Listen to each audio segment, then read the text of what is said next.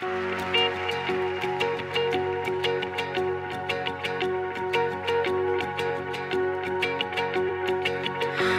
am I that the highest king would welcome me. I was lost, but he brought me and Oh, his love for me. Oh, his love.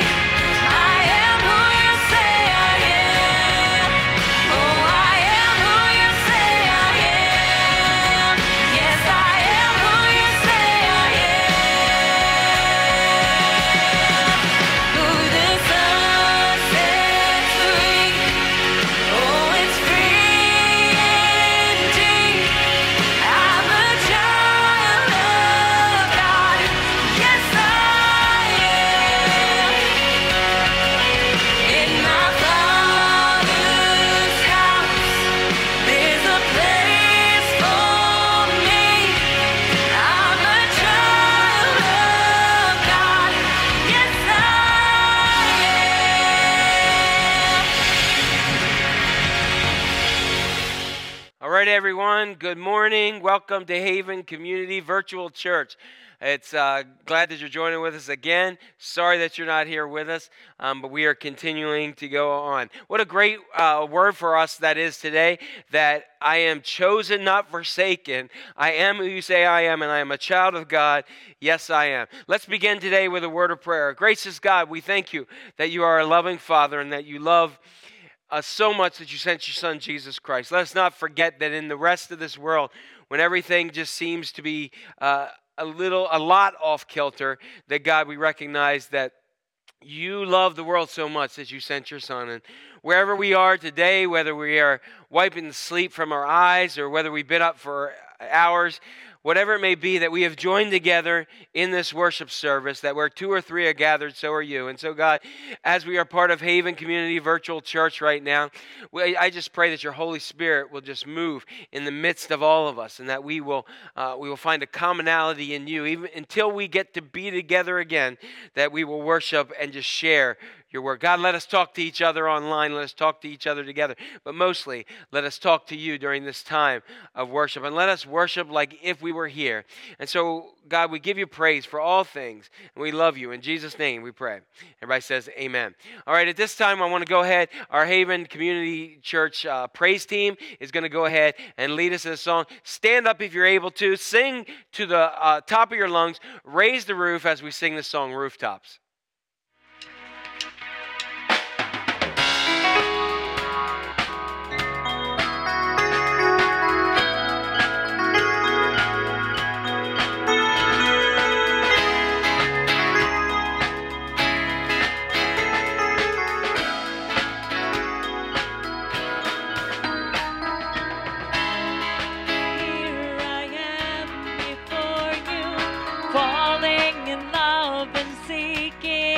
Truth, knowing that your perfect grace has brought me to this place.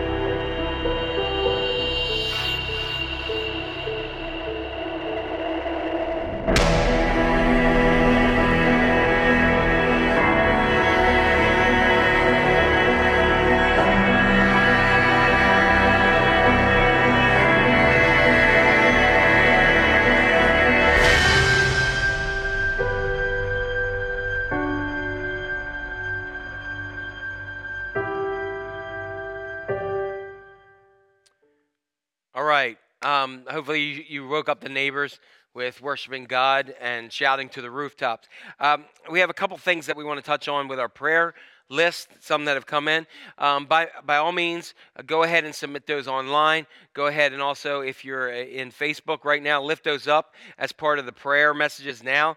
Um, and maybe we can touch on them, but we will definitely get them. Uh, if we don't touch on them today, we'll definitely touch on them and get them out to our prayer list to be praying for individuals. Uh, Donna Wiggum asked for prayers for her sister in law, Judy, who had a breast biopsy on Friday. And we're praying that the cancer is not back and she gets test results on Wednesday. So be praying for her sister in law and also for her husband, Bill. Um, his test came back and he'll need to get another MRI and they'll have some decisions and they trust that God is in control. So be with um, Donna and Bill there.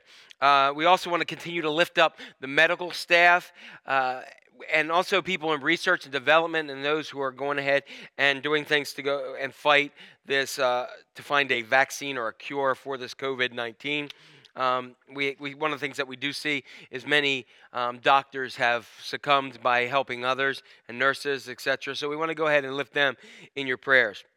Stephanie waddell asked for prayers for chris barkley um, she is a colon cancer survivor that is fighting pneumonia, and there was an incidental of, uh, finding of a spot on her lungs. So continue to lift her in your prayers.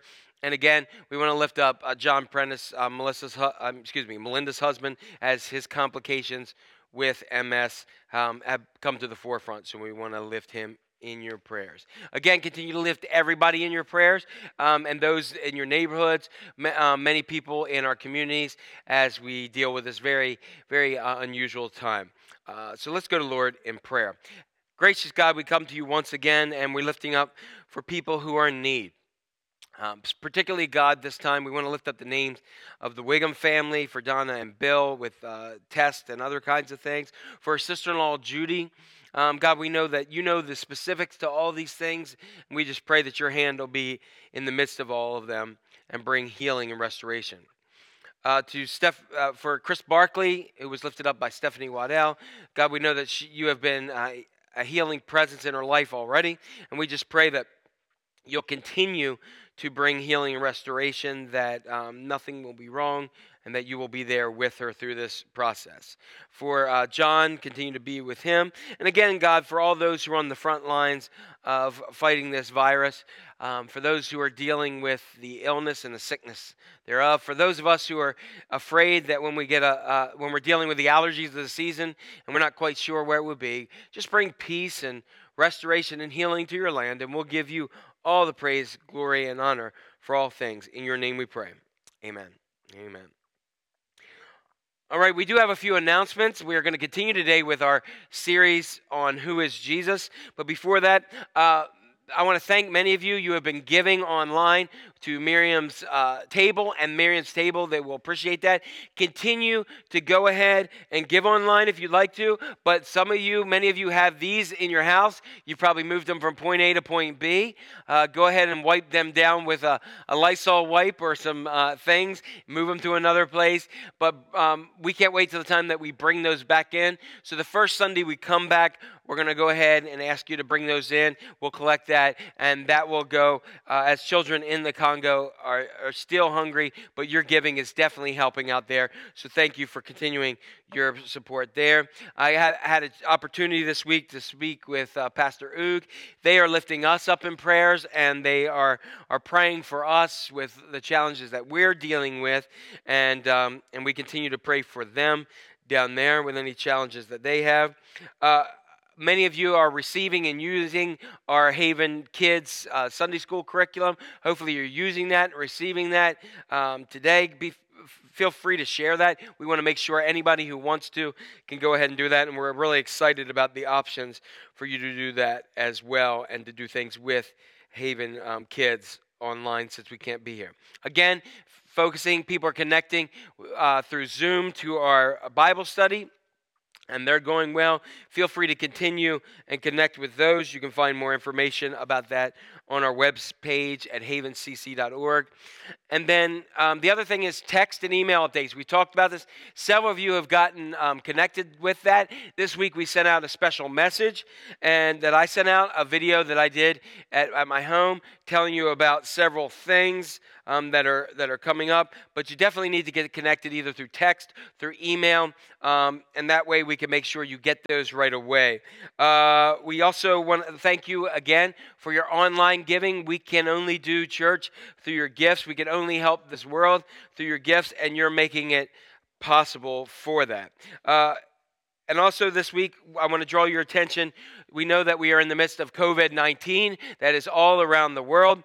And by doing so, as part of the video that I put out, and if you missed that video, go to our website, our webpage, or you can go ahead and check out on Facebook. We have that video in both places. But on at havencc.org, on the front page, you can scroll down, and we have a COVID uh, information page, as you can see probably right now up on the screen um, from you go to www.havencc.org, scroll down to the COVID information page, and it says, uh, Watch Pastor Jack. It's the message that I gave this week. When you go there, there are several different resources and several other things of updates. Uh, the video this week, I shared that we do have this page. At the bottom of the page, we also have some things recognizing those who are, um, like, we can't meet every need, obviously, but if there's some that are really struggling and are struggling more so during this time, um, we want to see if we can make a difference or connect people to the right avenue. So, this is a great resource page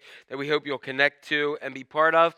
Um, our leadership met via Zoom, and we're excited. We, we recognize that we may not be together during Holy Week and um, during um, our Easter service. We're hoping, but we doubt it. And so, we're also coming up with some other plans to have those three special services of of uh, Palm slash Passion Sunday, our Good Friday service, which many people love and has become such a staple of our ministry and our church, and following that up with our Easter service um, that we want to go ahead and, and bring some interesting things and some fun things there as well. In the midst of this week, we also have joined with thousands of other churches around the world um, with Unite 714. And if you can see right here, Unite 714 is based off of the verse from Second uh, Chronicles 7:14. And on your screen, you can probably see that it says, "If my people who are called by my name will humble themselves and pray and seek my face and turn from their wicked ways, then I will hear from heaven and will forgive their sin and heal their land. And um, this week I was just I had come across some videos that showed in Italy the how. Uh, everything's cleaned up and you know how, how the land is actually healing in many ways. And we're praying for a healing from this virus. I want to share with you a video by Pastor Chris Hodges of uh, the Church of the Highlands in Alabama, who has been the point person to kind of link people together for Unite 714. Watch this video clip. Hi, everyone. I'm Chris Hodges, pastor of Church of the Highlands in Alabama, and one of the founders of ARC, the Association of Related Churches. In the wake of COVID 19, all of us know that people are overwhelmed, hurting, scared, and even dying. Global healthcare systems are reeling, schools and borders are closing, businesses are shuttering, and churches have now moved to gathering online only. Now, what should the response of the church be in times like these? Well, if there's one mandate from God, I believe it's found in 2 Chronicles 7:14, that if my people who are called by my name will humble themselves and pray, seek my face, turn from their wicked ways, then will I hear from heaven, forgive their sin, and heal their land. We need that. And that's what we're to do. On March 19th, I was privileged to be on a phone call with many prominent ministry leaders from all over the nation to discuss how we can unite our churches together in prayer. We all share one heart to unite and see the worldwide body of Christ resourced and activated to pray against this pandemic. Through the prayers of the United Church, the capital C Church, this virus can be halted. And as a result, lives will be healed, hardships will be mitigated, people will come to Christ, and God will pour out His Spirit. We're asking churches to come together across denominational lines to join with us in prayer in your services. We're asking individuals to unite daily in prayer at 7:14 a.m. and 7:14 p.m. You can learn more at unite714.com. I truly believe that we will hear from heaven and God will heal our land. God bless you.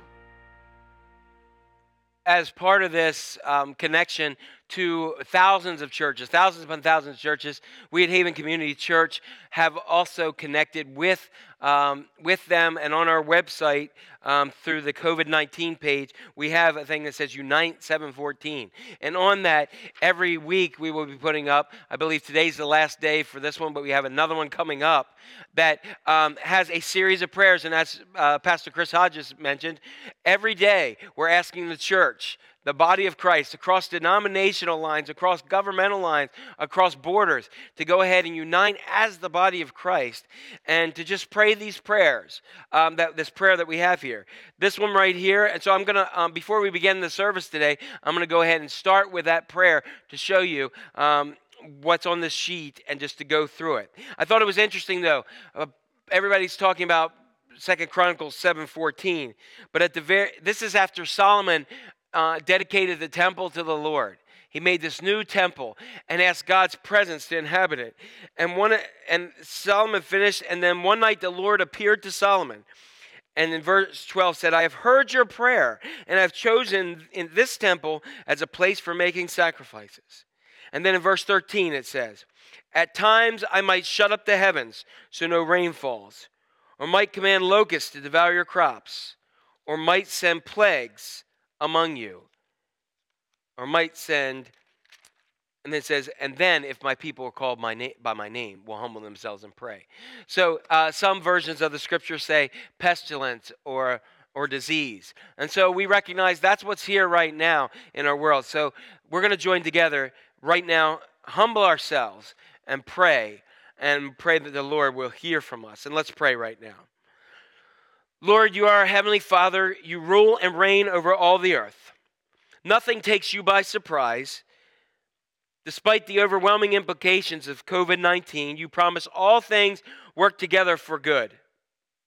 Today, our hope is not in the governments of the world, our hope is in you. And so, Lord, thank you for the power of your name. And Heavenly Father, we are asking you for your glorious kingdom to come into a broken world as COVID 19 produces uncertainty around the globe.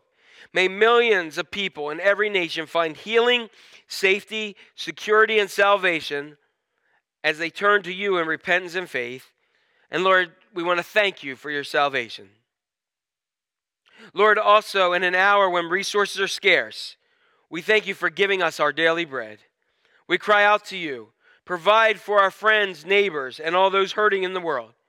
Give supernatural strength, protection, and wisdom to the doctors, nurses, caregivers, scientists, government officials, and spiritual leaders battling this crisis. And so, Lord, we thank you for your provision. Lord, we and I ask for your forgiveness, your forgiveness for sins that are hindering my relationship with you. Cleanse me of my unbelief, selfishness, and unrighteous anger. I forgive those who offended me, and we cry out for our world to turn to you in repentance. And so, Lord, thank you for your forgiveness. And Lord, do not let us be tempted to live in fear, panic, and cynicism, but deliver us from the effects of COVID 19. For we unite in faith with millions of other Christians all around the world, and we ask you to eradicate COVID 19 from our planet and bring revival and awakening to the nations of our world. For Lord, we thank you for delivering us from evil. In your name we pray. Amen. And that is what we're asking everyone to, do every day at 7:14 a.m., 7:14 p.m. and join with millions of others all around the globe who are doing exactly that in reference to the promises that God has for us today. Okay, um, we are. That's it with the announcements. I know we had several of them, um, and it's good to have several announcements, even when you can't be together and have the church open for several things. We're going to go ahead and join in with our our next uh, section of our series called "Who Is Jesus." Our theme verse here is from 1 Corinthians, chapter two, verses one through 2. And let's take a look here what it says. It says, You'll remember, friends, that when I first came to you, I did not try to impress you with polished speeches or the latest philosophy. I deliberately kept it plain and simple. And that's what I've wanted to do in this series. I wanted to keep it plain and simple. I wanted to go ahead and cut through all the other stuff and plain and simple. First, who Jesus is and what he did. Jesus crucified. And in this season, as we get closer and closer to the season of Easter, celebrating the resurrection of Jesus, the one thing that we want to do is there's a lot of things going out there talking about who is Jesus. And what we want to do is cut through it all and get to the heart of who Jesus is and what he did, and that is Jesus crucified. So, week one, we talked about how Jesus is my BFF, my best friend forever. And, we, and if you missed that, by all means, go back ahead and check, uh, go back behind, I guess it would be, and check out that, uh, that video um, and that, that worship service together, which was actually the last time we gathered together in one place. Uh, two weeks ago, I shared the message Jesus, my miracle worker. Jesus as my miracle worker. And it seemed to be very fitting that God had us have that, that first week where uh, we were being hit with this uh, COVID 19. Last week, Debbie did a great job by bringing to us Jesus the teacher. And one of the things that stuck in my head from that whole week message was the fact of un- loving each other unconditionally as Christ would love us. And so today we're going to talk about, and I know I kind of say this every week, but particularly one of my my favorite illustrations of who Jesus is. One of my favorite metaphors ever for who in describing Jesus is the shepherd. And I almost called it the shepherd, but I really wanted to go to my shepherd because that's who he is. And so, in order to do this, I want to share with you what Jesus said about being my shepherd. It was actually his favorite, um, his favorite statement for himself. And let's look at the scripture from John chapter 10, where Jesus says, The thief comes only to steal, kill, and destroy. Now, when we're talking about the thief, we are talking about Satan. And Jesus says that's what he wants to do. He wants to steal, he wants to kill, and he wants to destroy. But then Jesus says, I have come that they may have life and have it to the full. And that is probably one of the greatest quoted verses of Scripture, that section. I have came that, come that they may have life and have it to the full. And then Jesus answers this statement, and I mean, says the statement. He says, I am the good shepherd. Now, one of the interesting things there about saying he is the good shepherd also lets us know that there are bad shepherds as well. And so, in this, Jesus says, I am the good shepherd. It's his favorite term for himself. And often, Jesus liked to use the illustration of I am the good shepherd, and he said that we are the sheep or the flock. We're the flock of the sheep. There's several metaphors when we look at Scripture. There are several different metaphors for Christ and the church. One of those is that the church is a family that's based off of relationships. And in talking with several people this week, face to face through uh, through a connection, or also on the phone, or in different ways, um, one of the consistent things I hear about people that they miss the most believe it or not, is not my wonderful singing or my, my great sense of humor and dog jokes that I gave. They definitely don't miss those.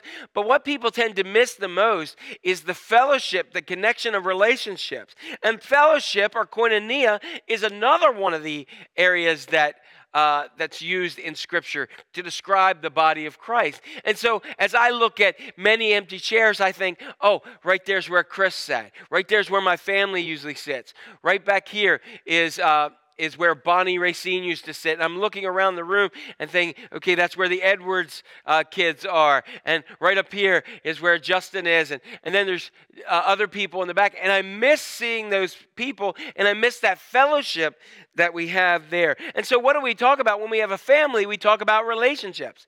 Some of you over the last couple weeks have found out how good or how bad your family relationships are by not getting away from people for a while, that just looking at each other for so long. Some of you have played board games that you didn't even realize you had.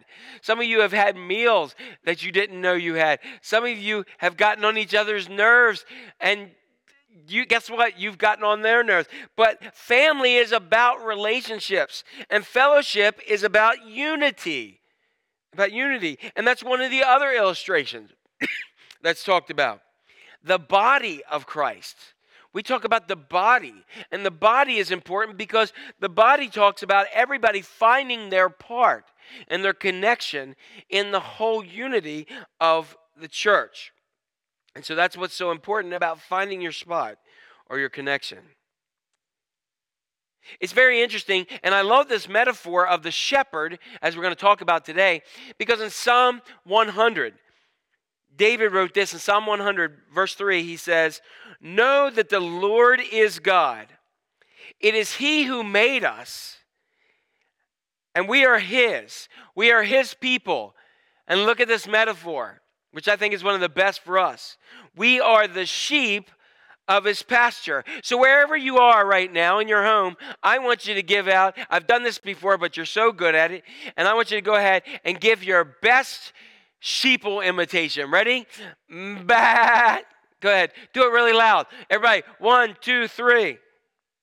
There you go. Bah! Go ahead. Wake people up if they're not up by going bah! like that. And there's a lot of things about sheep that are similar to us. The other reason why I love this metaphor of Jesus as the good shepherd and us as the flock or sheep is because of simply this. In the New Testament and in the Bible,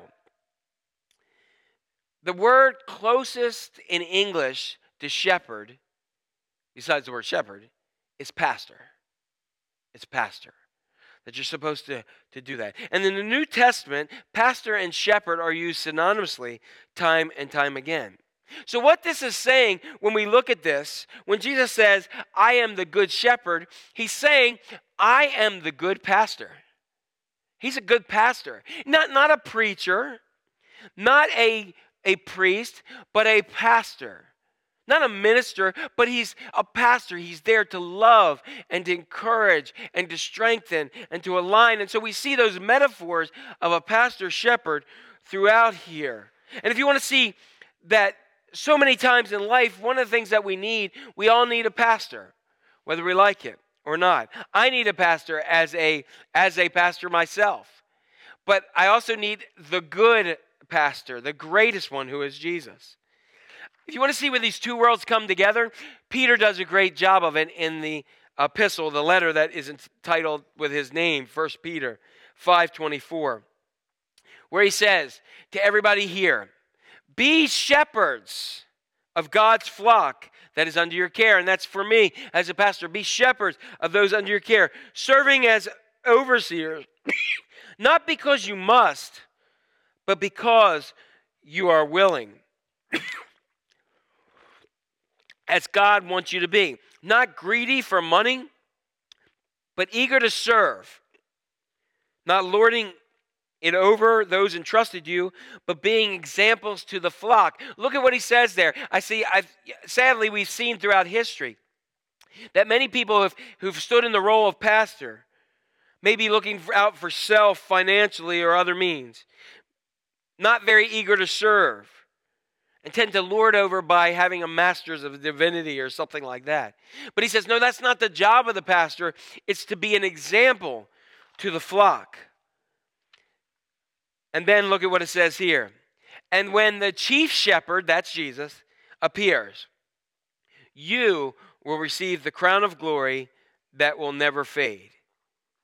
So, what they're talking about when Jesus returns, and that's going to be one week of our message that who is Jesus? He is coming again. So, this is the goal of today's message.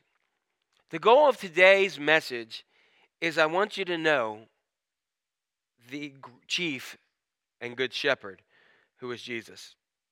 You know, because we are a lot like sheep. You know, sheep are mentioned some 200 times in Scripture, more than any other animal. You know, dogs are mentioned uh, 44 times in the Scripture. And you know how many times cats are? Zero. So that tells you dogs are more heavenly than cats. But what we look at here is that there's a lot of similarities and challenges of being sheep. And some of these relate very well to us, maybe in our walk or maybe as the body of Christ, or as the flock of Christ, should I say. There are four challenges. One of the things is sheep get lost very easily. Now, right now in your homes, you're probably looking at your husband who doesn't want to go ahead and use a GPS or ask for directions anywhere. That's not what I'm talking about. But I'm talking about sheep get off path very easily. In Isaiah 53, Isaiah said, We all like sheep have gone astray. Each has turned to his own way. If we had a room here today, how many of you have ever started a relationship with Christ? Started a, a journey and really felt like you were on fire for the Lord, just to get off a little bit. Think about these New Year's resolutions we had this year. How many got off a little bit on your New Year's resolution? How many of us, how many of us got off on our resolution with God time and time again? So we're like sheep. We get lost very easily. One of the other things is sheep are defenseless. if you have a fang, a claw, if you swoop down, all sheep do is go back off. Back off. That's all they can do. Just plead, this bleeding sheep. They can't do anything. What are they going to do? Make you feel warm and fuzzy as they with their wool? Are they going to just stand there? Sheep have no little no defenses. and so they're defenseless. They need to depend on someone else. Much like we are, we are told we are defenseless against our enemy, Satan, without Jesus. Sheep are also, and I think this is so good for us, are very, very stubborn. Sheep never go in reverse, they always push forward, even if it's to their own detriment.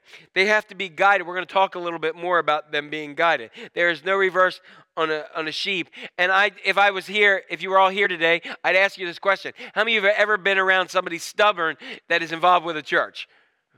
Okay? And many of you have, and many of us are those people. Um, sheep are also this, they're filthy. Now, I'm not saying you guys stink or are filthy, but what I'm saying is they will not and they cannot clean themselves. They can't do it. and so, just like us, we are filthy with, the, with sin and we cannot clean ourselves up. No matter how good we are, no matter how great we are, no matter how philanthropic we are, those things are great and good things in this world, but that still does not remove the stain of sin upon our lives. The only person that can do that is our good shepherd. And with sheep, the only person that can clean them is the shepherd. And so what we find out here is sheep need a shepherd. And guess what? So do you and I. We need the good chief shepherd. So when we talk about the shepherd, I have to go to this verse. I have to go here. It's one, sadly, that we mainly only hear now at uh, funerals, but it's one of the most powerful verses and one of the ones that many people have just completely memorized over the years. and for doing so today, I wanted to go ahead and go to Psalm 23, or it's become known the 23rd Psalm, and I even put it up in the King James English. Now, I did it in New King James, um, not the old King James, because many of us memorized it that way. But what I want you to do is wherever you are, I want you to read it aloud. Notice I didn't say a soft. I want you to read it aloud. Everybody together. So if the family's there, somebody went to go go get some donuts or something, tell them to get back. And I'm going to go ahead and I want the whole family to go ahead and read this aloud. Here we go. Are you ready? Okay. The Lord is my shepherd, I shall not want. He makes me lie down in green pastures. He leads me beside the still waters. He restores my soul. He leads me in paths of righteousness for his name's sake. Yea, though I walk through the valley of the shadow of death, I will fear no evil, for you are with me. Your rod and your staff, they comfort me. you prepare a table before me in the presence of my enemies. You anoint my head with oil. My cup runs over. Surely goodness and mercy shall follow me all the days of my life, and I will dwell in the house of the Lord forever. As I said, this verse uh, is just, you got to talk about it when you talk about the shepherd. Several years ago, there was a man who wrote a book called A Shepherd's Guide to the 23rd Psalm. If you're looking for some reading, go ahead and uh, look it up online. You can probably have it delivered um, by Amazon, or you probably can download it to your Kindle or whatever else. It's a great book where they unpack each of these things. And I love the way, like I said, I was going to talk about the shepherd, who is Jesus, the shepherd. But I love the way that Psalm 23 shares this when he says, The Lord is my shepherd. The Lord is my shepherd. In other words, it's about knowing him intimately. Knowing Jesus not only as this person here, but knowing him here. And isn't that what we're doing in this series? In this series, we're trying to cut through all the stuff that religion and everything else has been, cut through it all to get to the point of who Jesus is and what he did. And who is Jesus? In my life, Jesus is my shepherd, my pastor, the one that loves me and gave his life up for me.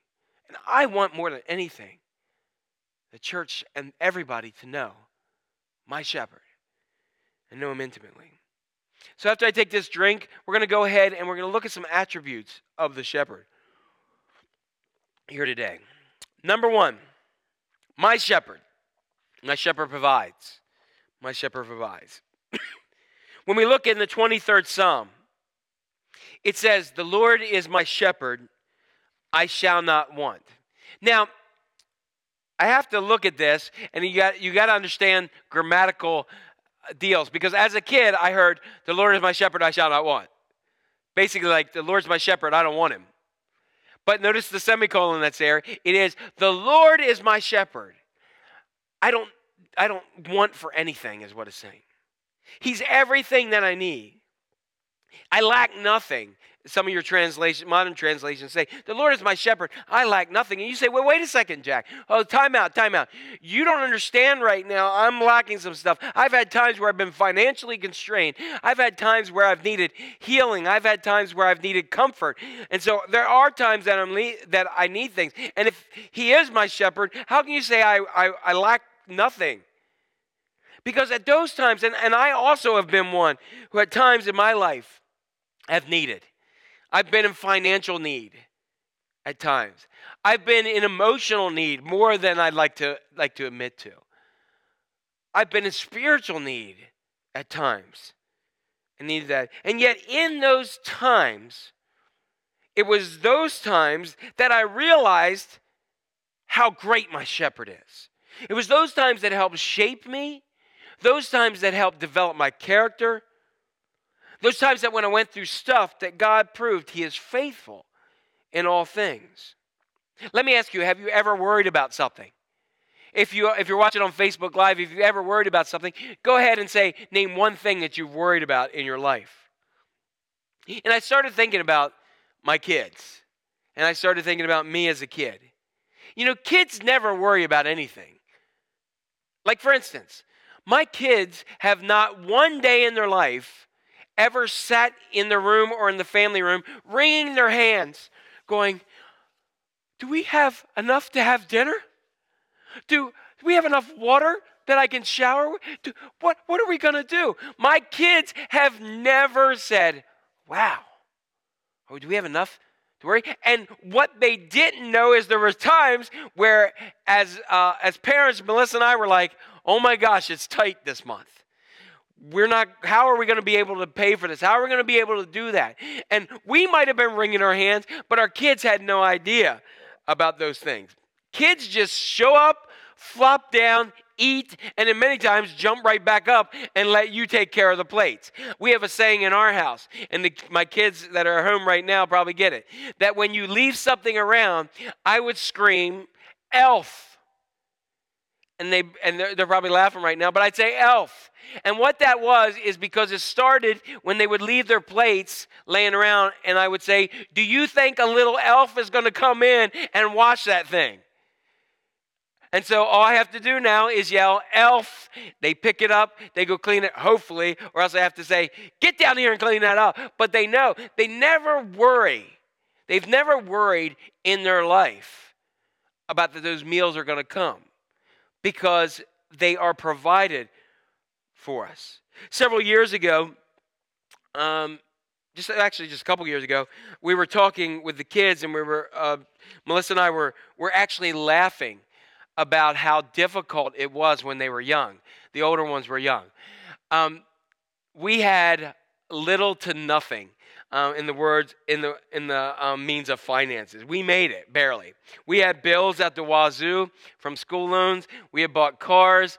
Um, we were living in a parsonage early on, but then we went ahead and and got a mortgage.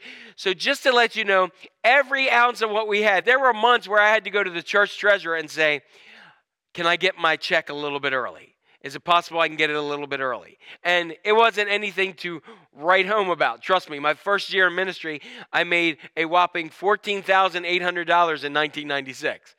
Okay, so it was not it was not uh, grandiose by any any means, and there were times where we were just like, "How are we going to make this?"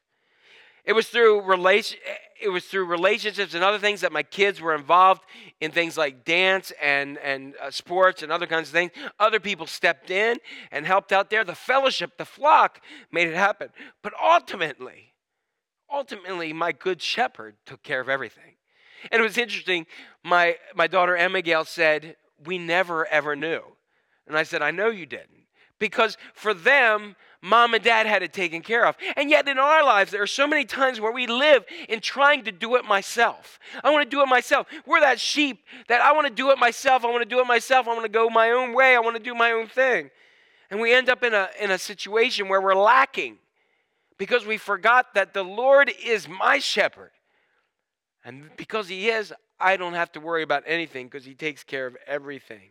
In Philippians chapter 4, this verse says, And my God will meet all your needs. Notice it says all your needs according to his ri- glorious riches in Christ Jesus. God just wants to provide for you.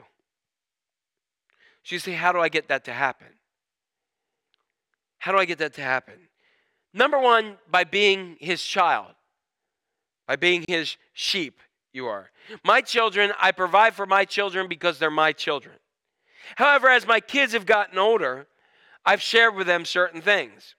As long as they've entered the college age and that, um, that age of where college, work, military, that kind of stuff, I've said, You are welcome to live here and I will help provide certain areas for you. And as they've gotten older, they provided different things for themselves. But I've said, The moment you stop and decide you don't want to do anything, then I'm going to let you be on your own. In other words, the moment that you're in, and, and parents right now are saying, okay, I understand this. We all remember when we turned 18 and we figured we had everything figured out, and that magic number meant that we were free to do everything. I remember I did too. But one of the things I learned very quickly is that I still needed my parents to help provide for me for a while, to help do that, until I was able to reach a point in my life where I could provide for myself. So, how long does this relationship happen? As long as the relationship is right, pure, and good. And as long as my kids are heading in a positive direction and heading in a direction that is, um, that is going to answer their calling that God has placed on their life, I am always going to be there to help provide for them. Even as I was older, when I came down to get my house and everything, I had to borrow money from my grandmother. And my grandmother gave me money in order that I was able to do that. She helped provide even as I was an adult. And so there are those moments. We all need, and we've all had pastors, people who've been pastors in our lives. And so, but when we want to go on our own way and do our own thing, we have to end up into that tough love perspective where we let people live that way. So, the first thing that we want to look at is my shepherd provides. Number two, my shepherd restores. Restores. Shepherd restores. There's learning and growth in this. Many of us will walk through difficulties. And most of us just need seasons of restoration. There are times where we just need to stop the world and we just need to restore to ourselves. Look at what it says here in Psalm 23. He makes me lie down in green pastures. He leads me beside the still waters. He does what? He restores my soul. Notice that it says, He makes me lie down. Why? Because guess what? You wouldn't if He didn't make you. One of the things that's very interesting is sheep rarely lay down. And the only way sheep lay down is if three things are met in their lives. Sheep will lay down if they're well fed. Anybody ever have a big meal and decide it's time to lay down? They lay down when they're well fed. They lay down when they're getting along. If they're fighting with each other, that needs to be broken up and then they'll lay down. And the third thing is when they feel safe. When they feel safe. How do you get full? The green pastures. The green pastures are where sheep went to eat in these green pastures. Getting along, it means it requires us to get unity together with each other in the flock and to be not afraid because our good shepherd is our defender. You know, when you look at these things, the still waters, why? Because sheep are pretty dumb. Another thing I could add about many of us when it comes to trying to figure God out. Sheep won't drink, but they are smart in one area because they've learned not to drink, most of them, from running waters. Because sheep will go to the water, and if it's rushing, they'll get further in, and before you know it, sheep have what around them? Wool. Have you ever put on a sweater and jumped in the swimming pool? So if the sheep get in so much, the running water fills them and they end up rolling down the, the water like a big cotton ball that's filled with water. And so you have this that they need to have the why do they go to still water? Because still water is the right water. And many of us need to stop going to the rushing waters of this world the fear, the anxiety, the doubt, the uncertainty. We need to quit going to that rushing water, rushing water, rushing water, and get to the living water of Jesus Christ, the right water of who He is, and recognize exactly who He is. Jesus said this in John chapter 14. He said, Peace I leave with you. My peace I give to you. Look at this verse here and embrace it right now. He said, I do not give to you as the world gives. So do not let your hearts be troubled and do not let them be afraid. Wait a second here. He says, Peace I leave with you, my peace I give to you. He says, I don't give as the world gives. And everything that I have seen in the world, particularly now, is about fear and uncertainty and, and just, um, just, you know, just all kinds of things that are there. We are so, so just lost right now, and I get it. I get it from a personal perspective. I get it that when you, if you do go into a grocery store, that you see people that you love and have known that you usually would embrace and you're keeping a, a distance. I saw some people yesterday at Walmart and they'd say, hey, and I'd say, get away from me. And I'd joke with them, like, get away from me. But that's where we are now. That's where we are in our world today because there is a fear and it's a righteous fear in some ways but one of the things we need to recognize we don't let need to be consumed by the fear because jesus left us his peace and he doesn't give as the world gives. So don't let your hearts be troubled and don't be afraid. You see we need greener pastures to feed from. Some of us have been feeding every day from social media accounts, every day from the news reports, and information is good. Do not get me wrong. I am an undergraduate journalism major, and we need to be informed, and we need to understand. We need to obey those things so that we can get this curve down. But so many of us have been feeding on what the world is giving that we're getting fat and, ha- and unhappy with what the world is giving us. When is the last time we have ever just fed on the Word of God? That we've just poured it into our spirit so that when I can when I am afraid I can look and say I can read fear not for I am with you. I can go ahead and I can look. I don't give you as the world gives. I've given you peace. So don't be troubled and afraid because regardless what happens, Jack, I am your good shepherd. I'm your shepherd. See? The green pastures are where the sheep feed. And when's the last time you just fed. No, I'm not talking about a morning devotion, which is important, that just has a blurb in it of scripture and then goes in and tells a story. They're good. They are good. Don't get me wrong. But when have you just last opened up the Bible and just got in God's word and just let Him minister to you? Let Him touch your heart. Let Him speak to you. Let Him feed you so that you recognize no weapon formed against you will prosper. That you can not only just join a group called Unite 714, but you can believe it that when this stuff is on the earth, that if my people who are called by my name will humble themselves and pray and turn from their wicked ways, then the promise of God is then I will hear from heaven. Then I will do this, and then I will heal their land. Do you believe it? Are you feasting on it and feeding on the word of God, the greener pasture? That's what God wants to do in our lives. The word for restore in Hebrew is actually the one that is actually what it means is return to the point of departure. And remember how I said sheep wander off? We wander off. Many of us need restoration right now. We need a green pasture. How do we get there? We turn to the Word of God. Number three, my shepherd leads my shepherd leads. Look at what it says here in the 23rd Psalm. He leads me in paths of righteousness for his name's sake. Let me explain that to you. He leads me in right paths. There are a lot of paths and choices in our lives that we can take. There's a lot of paths and choices that we have taken. There are paths and choices that I have taken in my life that I'm not proud of. But I thank God that He got me back on the path. Melissa and I were watching a little bit of TV last night, and um, they had this, one of these truth ads. And they were celebrating a high school basketball star. And the high school basketball star, and if you've seen this commercial, you know what I'm saying. They, the crowd was cheering for him and he came down and he's like thank you. This is this night is going to be one of the best nights of my life um, to be honored.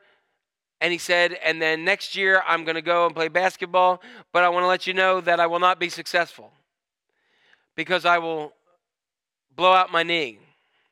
And once i blow out my knee i will go ahead and i will then get into painkillers. And after painkillers i will get addicted to drugs and I will eventually die. But that's okay. He said, apart from that, tonight is going to be the greatest night of my life from here on out. And Melissa and I sat there and watched that commercial and we're like, wow. Does that mean he's destined to do that? No, but it just means how many people have had choices and paths that weren't for the namesake of God, but have been other paths and choices that we've taken. And we end up way off track of what God calls us to do. Some of our tra- some of our paths are good and right, and others are bad and destructive. The path that has God's name on it, that's the path to fulfillment and that fullness of life that our that my good shepherd has said. Finding your path is about is, is one of the things that I've talked a lot about in the church over the last several months. Finding your path is not that we need you. I would love to have you connect and find your way in church. Does it make things easier here? Yeah, it does make the church universal and our local church easier and, and, and more streamlined if you're fulfilling the role God's called you to do. But it's not about Haven. It's not about me. It's not about I want so many people. It's about you're submitting your will, your plan to God's plan in life and living f- fulfilled in that life. you need to find the path that God has called you to. In John chapter 10, verses 35, it says, The sheep listen to his voice. He calls his own sheep by name and leads them out. His sheep follow him because they know his voice. You may wonder how. How do I connect? How do I live out this purpose in my life? By knowing his voice. And you say, well, how do I know that? By spending time with him. There are friends of mine that they call me and they'll call me by a nickname or they'll just say something and I'll know who they are just by hearing them because I've spent time with them. Back uh, y- several years before, well, the year before, uh, a few months before Melissa and I were married, um, we were in Israel with a large group, and as we were in Israel, they took us to these shepherds' fields, the ones where the angels were singing Glory, Hallelujah at Christ's birth, the shepherds' fields where David would have been into outside of, of Bethlehem. and as we were out there, it was about dusk, about sundown. And when we got there, there were we heard this. We started singing. There was a lady there um, named Carla. She was a professional singer. She sang "Oh Holy Night." And as we looked up in the sky, it was one of those nights that was clear, and and the sunset looked beautiful and had some clouds coming up. It looked very angelic. And then Carla began to sing, and right up in the sky, it probably was a satellite because there weren't many stars, but hey, it was a star for me. And it was right over Bethlehem, and all of a sudden she started singing "Oh Holy Night." All right, something that that the greatest director in Hollywood couldn't have put together. And as we started and we were singing that song, all of a sudden we heard bah, bah, bah, bah, and we started looking and and then this little girl, she had a little little lamb in her hand, and all of a sudden, before we knew it, we were surrounded by a flock of sheep and the shepherd who was just walking and we saw the shepherd he there was this little lamb that was next to him and everywhere he would walk that lamb would, would go and would look at him. Look down like this but when the shepherd walked this way that lamb just can't stay focused on him. Some of the older sheep would get to the fringe and the shepherd would go oh, all of a sudden they come with him. And at that moment, every time I've read this section of scripture, I think of that. I think of how the, the reason why the sheep know the shepherd is because the shepherd and the sheep spent time together. You know, in Israel and, and, and with shepherds, they would mix their sheep. They would go ahead and they'd be talking to other shepherds. They would mix and they would talk and they'd talk. And then all of a sudden, what would happen is the shepherd would say, It's time to go. And one of them would go, Yeah, whistle, and he'd start to go. And every single one of his sheep would follow. Not one stayed with the other ones because they knew his voice. And in our world, so many of us are listening to the voices of other shepherds and other pastors, not the good shepherd. That we're ending up in other flocks and we're off the path when we need to be like that little lamb that stayed focused on his shepherd and was willing to follow him wherever he went Because he knew he was taken care of. He knew that his shepherd would lead him. Why do they know his voice? Because they'll never follow a stranger. In fact, they will run away because they do not recognize the other person and the stranger's voice. The next one my shepherd supports. Psalm 23 says, Yea, though I walk through the valley of the shadow of death, I will fear no evil, for you are with me.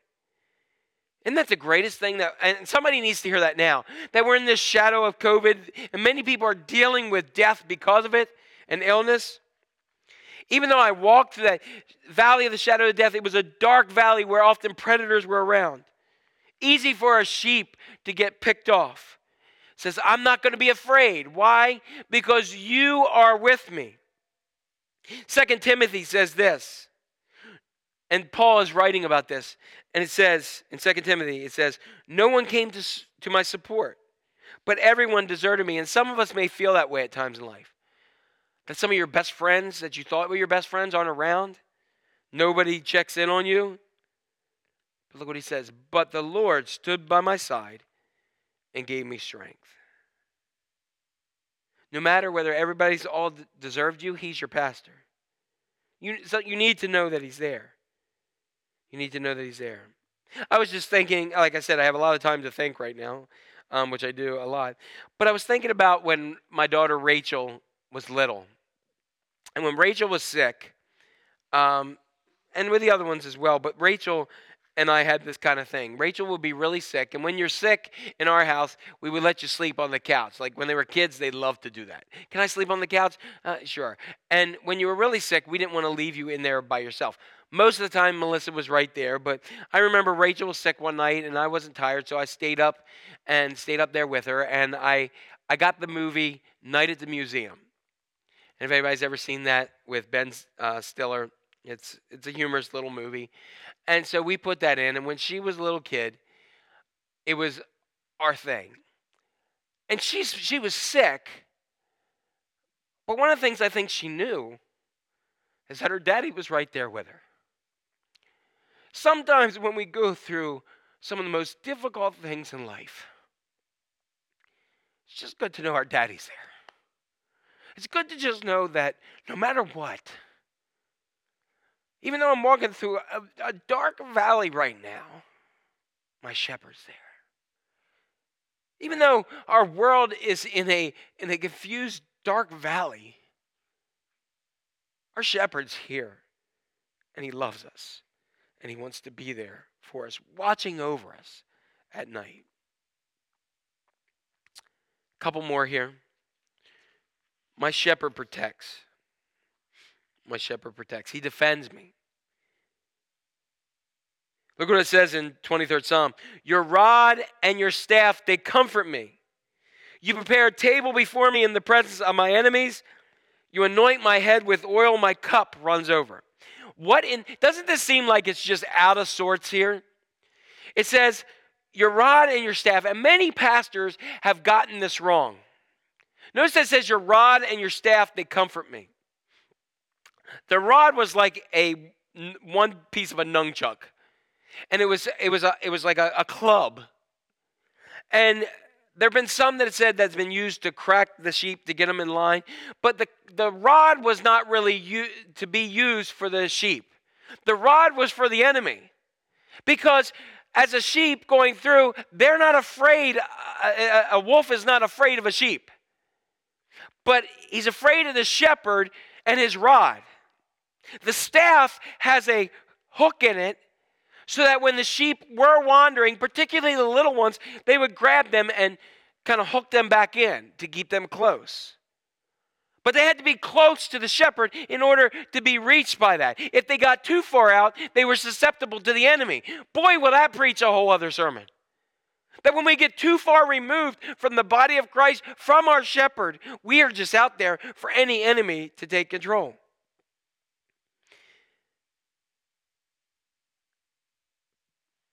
But in some cases, the rod is just like a tap, boom, come on, get over here. And even if the shepherd had to to pull the little little lamb and he fell down, the shepherd would put the lamb on his neck and he'd walk with him. And he'd take him into his house. So that, sh- that little lamb grew to love the shepherd more than anyone. He learned the shepherd's voice and learned everything about them. Correcting is never pleasant. Pulling us back off a path that we're going to is never pleasant. Again, I was thinking about my son Jacob, and some of you have heard the story several times. But when he was little, he slipped on a porcelain tub and cracked his chin open underneath. It split open, and we had to go to the hospital. And one of the things that they needed to do to keep him still was I had to hold his head. So, if anybody's ever been a parent or been in that situation with someone that you love where you've had to do something, that for that moment, at that moment, he was screaming and crying, yelling, No, daddy. At that moment, he didn't understand that what I was doing was helping him at that moment. And he didn't have the capability at that moment to do so. And breaking my heart to be able to, to put him through other agony, but knowing that what I was doing at that moment was helping him get better and get those stitches in, in his, his chin. Correcting is never wondered and wonderful, and we're never like, yes, God's correcting me, hallelujah. It's never enjoyed, but it's needed. As the psalm said, which I think is very odd, all of a sudden, you prepare a table before me and, my enemies. What? It's interesting that the grass, the green pastures, often had holes in it where snakes and vipers could be in. So what the shepherd would do is he'd walk around and he'd find the holes and he'd dump this oil in there so that the that the uh, it would keep the snakes away. It's kind of like what people say: you put mothballs around your property. Supposed to keep that. He also says here, what does it say? So he's not just making a table, but he's also saying, hey, go ahead and eat at the table because the enemies are all around you, but don't fear because I'm here to protect you. What is this thing about he anoints my head with oil? He anoints my head with oil. Sheep are dirty. And often when they're going around, flies around. And it's been known several times that flies would fly into the nostrils of the sheep. Several of them, some would come right back out, but some occasionally would go up and lay their eggs and larvae in the sinus cavity and in the nose of the sheep. The only thing the sheep could do, they can't just go up there and go to the, figure it out. Sheep, it hurts so bad that what they would do, sheep would bang their heads, bang their heads, bang their heads, even to the point of death because of the pain that got up in there. And so, what the shepherd would do is pour oil in there. It was kind of like a rep- uh, uh, bug repellent to keep them away. What about this cup running over? Where did the cup come from?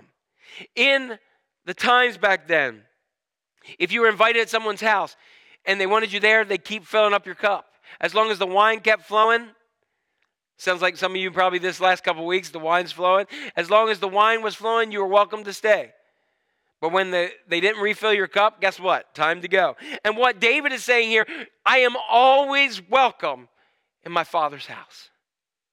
I'm always welcome in my daddy's house and in the presence of God. In John 10 11, Jesus said this The good shepherd lays his life down for the sheep. In John 10 1, it says, The thief, remember, the thief comes in to rob and steal and kill and sneaks in. Jesus said, I am the good shepherd. The last thing I want to share with you today is this My shepherd blesses. My shepherd blesses. Look at what it says here in Psalm 23. Surely goodness and mercy shall follow me all the days of my life, and I will dwell in the house of the Lord forever. My favorite breed of dogs, I've always loved herding dogs. And we have two of them. We have an Australian Shepherd and we have a Border Collie. Um, I have a friend who says I'm like a Border Collie because I never sit still and I jump back down and I walk around the room and I pace. Um, and he's very right. Uh, that's how I am. And maybe that's why I like this breed so much. But you know, shepherds are not alone. They have these border dogs, border collies, and Australian shepherds. And it's interesting. The last couple, several days this week, when it was nice, we went for a walk, and our puppy, she's just a year old, Sadie, is a border collie, and she is high strung, um, and so she's used to. We let her out on leash. She runs. She she she listens really well. Um, a little bit flighty at times, but I had her on a leash, and she kept pulling, kept pulling, kept pulling, and I, and she had the harness around her, and she was pulling, and because she wasn't used to the leash, and so I'd have to pull back, and I'd say, "Easy, easy." I pull back, easy, and she try to pull, and I go, "Easy," and after doing that for a little bit of the way, I got her really close to me. It was one of the retractable leashes, and she would go ahead, and then I'd let her lead. I let her go a little bit further, and I'd say easy, and she'd slow down. I'd say easy, and she'd slow down. But when when she was out in the lead, she goes like this. Baby, the Australian Shepherd, stays right here next to you. Now, what's interesting, I know from having our first border collie, Maggie, um, years ago, Maggie, when the kids were little, I'd go, Maggie, round them up and she'd dart and she'd nudge them and get them all collected. And I started thinking about this. You know, surely goodness and mercy are the border collies of this verse. They're the ones who, when we start to get out of path, we, we got to focus on the goodness of God and the mercy that He's given to us to get us back in line and get us back into the flock and get us back following the shepherd. And that's what we need. And, and in Hebrews, it kind of wraps all this up by saying, May the God of peace, through the blood of the eternal covenant, brought back from the dead, our Lord Jesus, that great shepherd of the sheep, equip you with everything good for doing his will. Notice it says everything good. And may he work in us what is pleasing to him through Jesus Christ, to whom be all glory forever and ever. Amen. So, what do we do? I thought of several different things that I wanted to say here. And I came to one. I started thinking about that verse I know my sheep, and my sheep know me. The goal of the series is to cut through the stuff and find out who Jesus is and what he did. Jesus crucified. So, what I want, I want you to know my shepherd. I want you to embrace who he is. I want you to recognize that my shepherd provides, that my shepherd restores, that my shepherd leads, that my shepherd supports, that my shepherd protects, and my shepherd blesses. And I will dwell in the house of the Lord forever. You know, I, I'm not done here. I don't feel like I'm done on this earth. But no matter what happens, it's okay.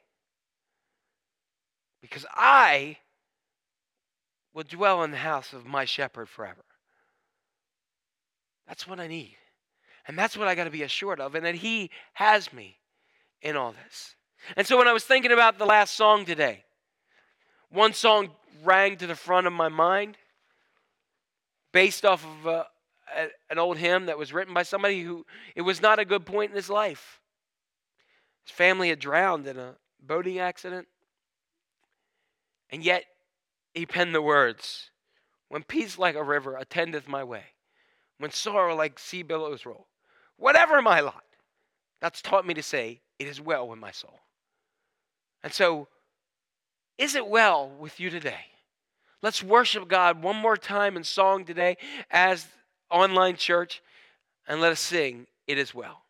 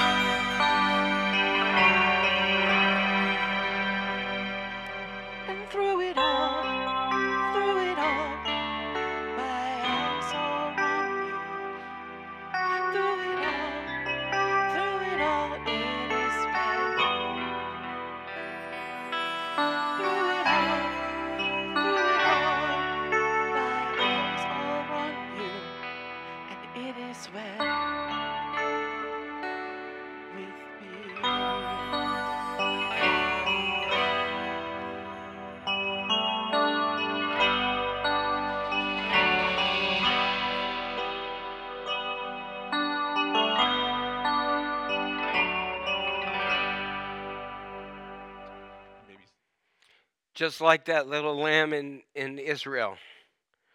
Through it all, his eyes were on the shepherd. No matter what this world has for us, through it all, keep our eyes fixed on Jesus. As Paul said, the author and perfecter of our faith. And we're going to finish this race, and it's going to be good, but don't lose sight of your shepherd. And may you get to know my shepherd the way I do.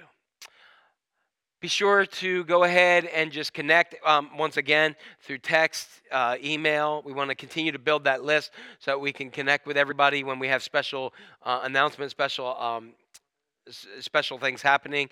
Um, we want to get that to you uh, quickly. We won't bombard you, not a sales thing, but just uh, important information. Um, also, um, make sure that you um, can continue to give um, to uh, Miriam's table, or if you want to give online, you can go ahead and do that. And thank you again for all those things. You guys are awesome and really making a difference in, in the world. Um, also, make sure that we uh, the other announcements that we went through today, the the Sunday school, the Bible studies, connect with those things, connect with each other, um, and every way every way you can at a distance, obviously um, for now. Next week we're going to continue our series and it is who is jesus? And he's coming again. And come quickly lord jesus we, we cannot wait for that uh, for you to go ahead so we don't have the struggles and trials but we can be with you. And mostly love those who are around you. Pray for those who are struggling in our world with health and all the other kinds of situations. But most of all recognize that through it all through it all um, as the old Andraé Crouch song saying, through it all, I've learned to trust in Jesus. I've learned to trust in God because it is well, no matter what happens. Have a great week. God bless you. Um, hug somebody virtually. There we go. God bless. Have a great week.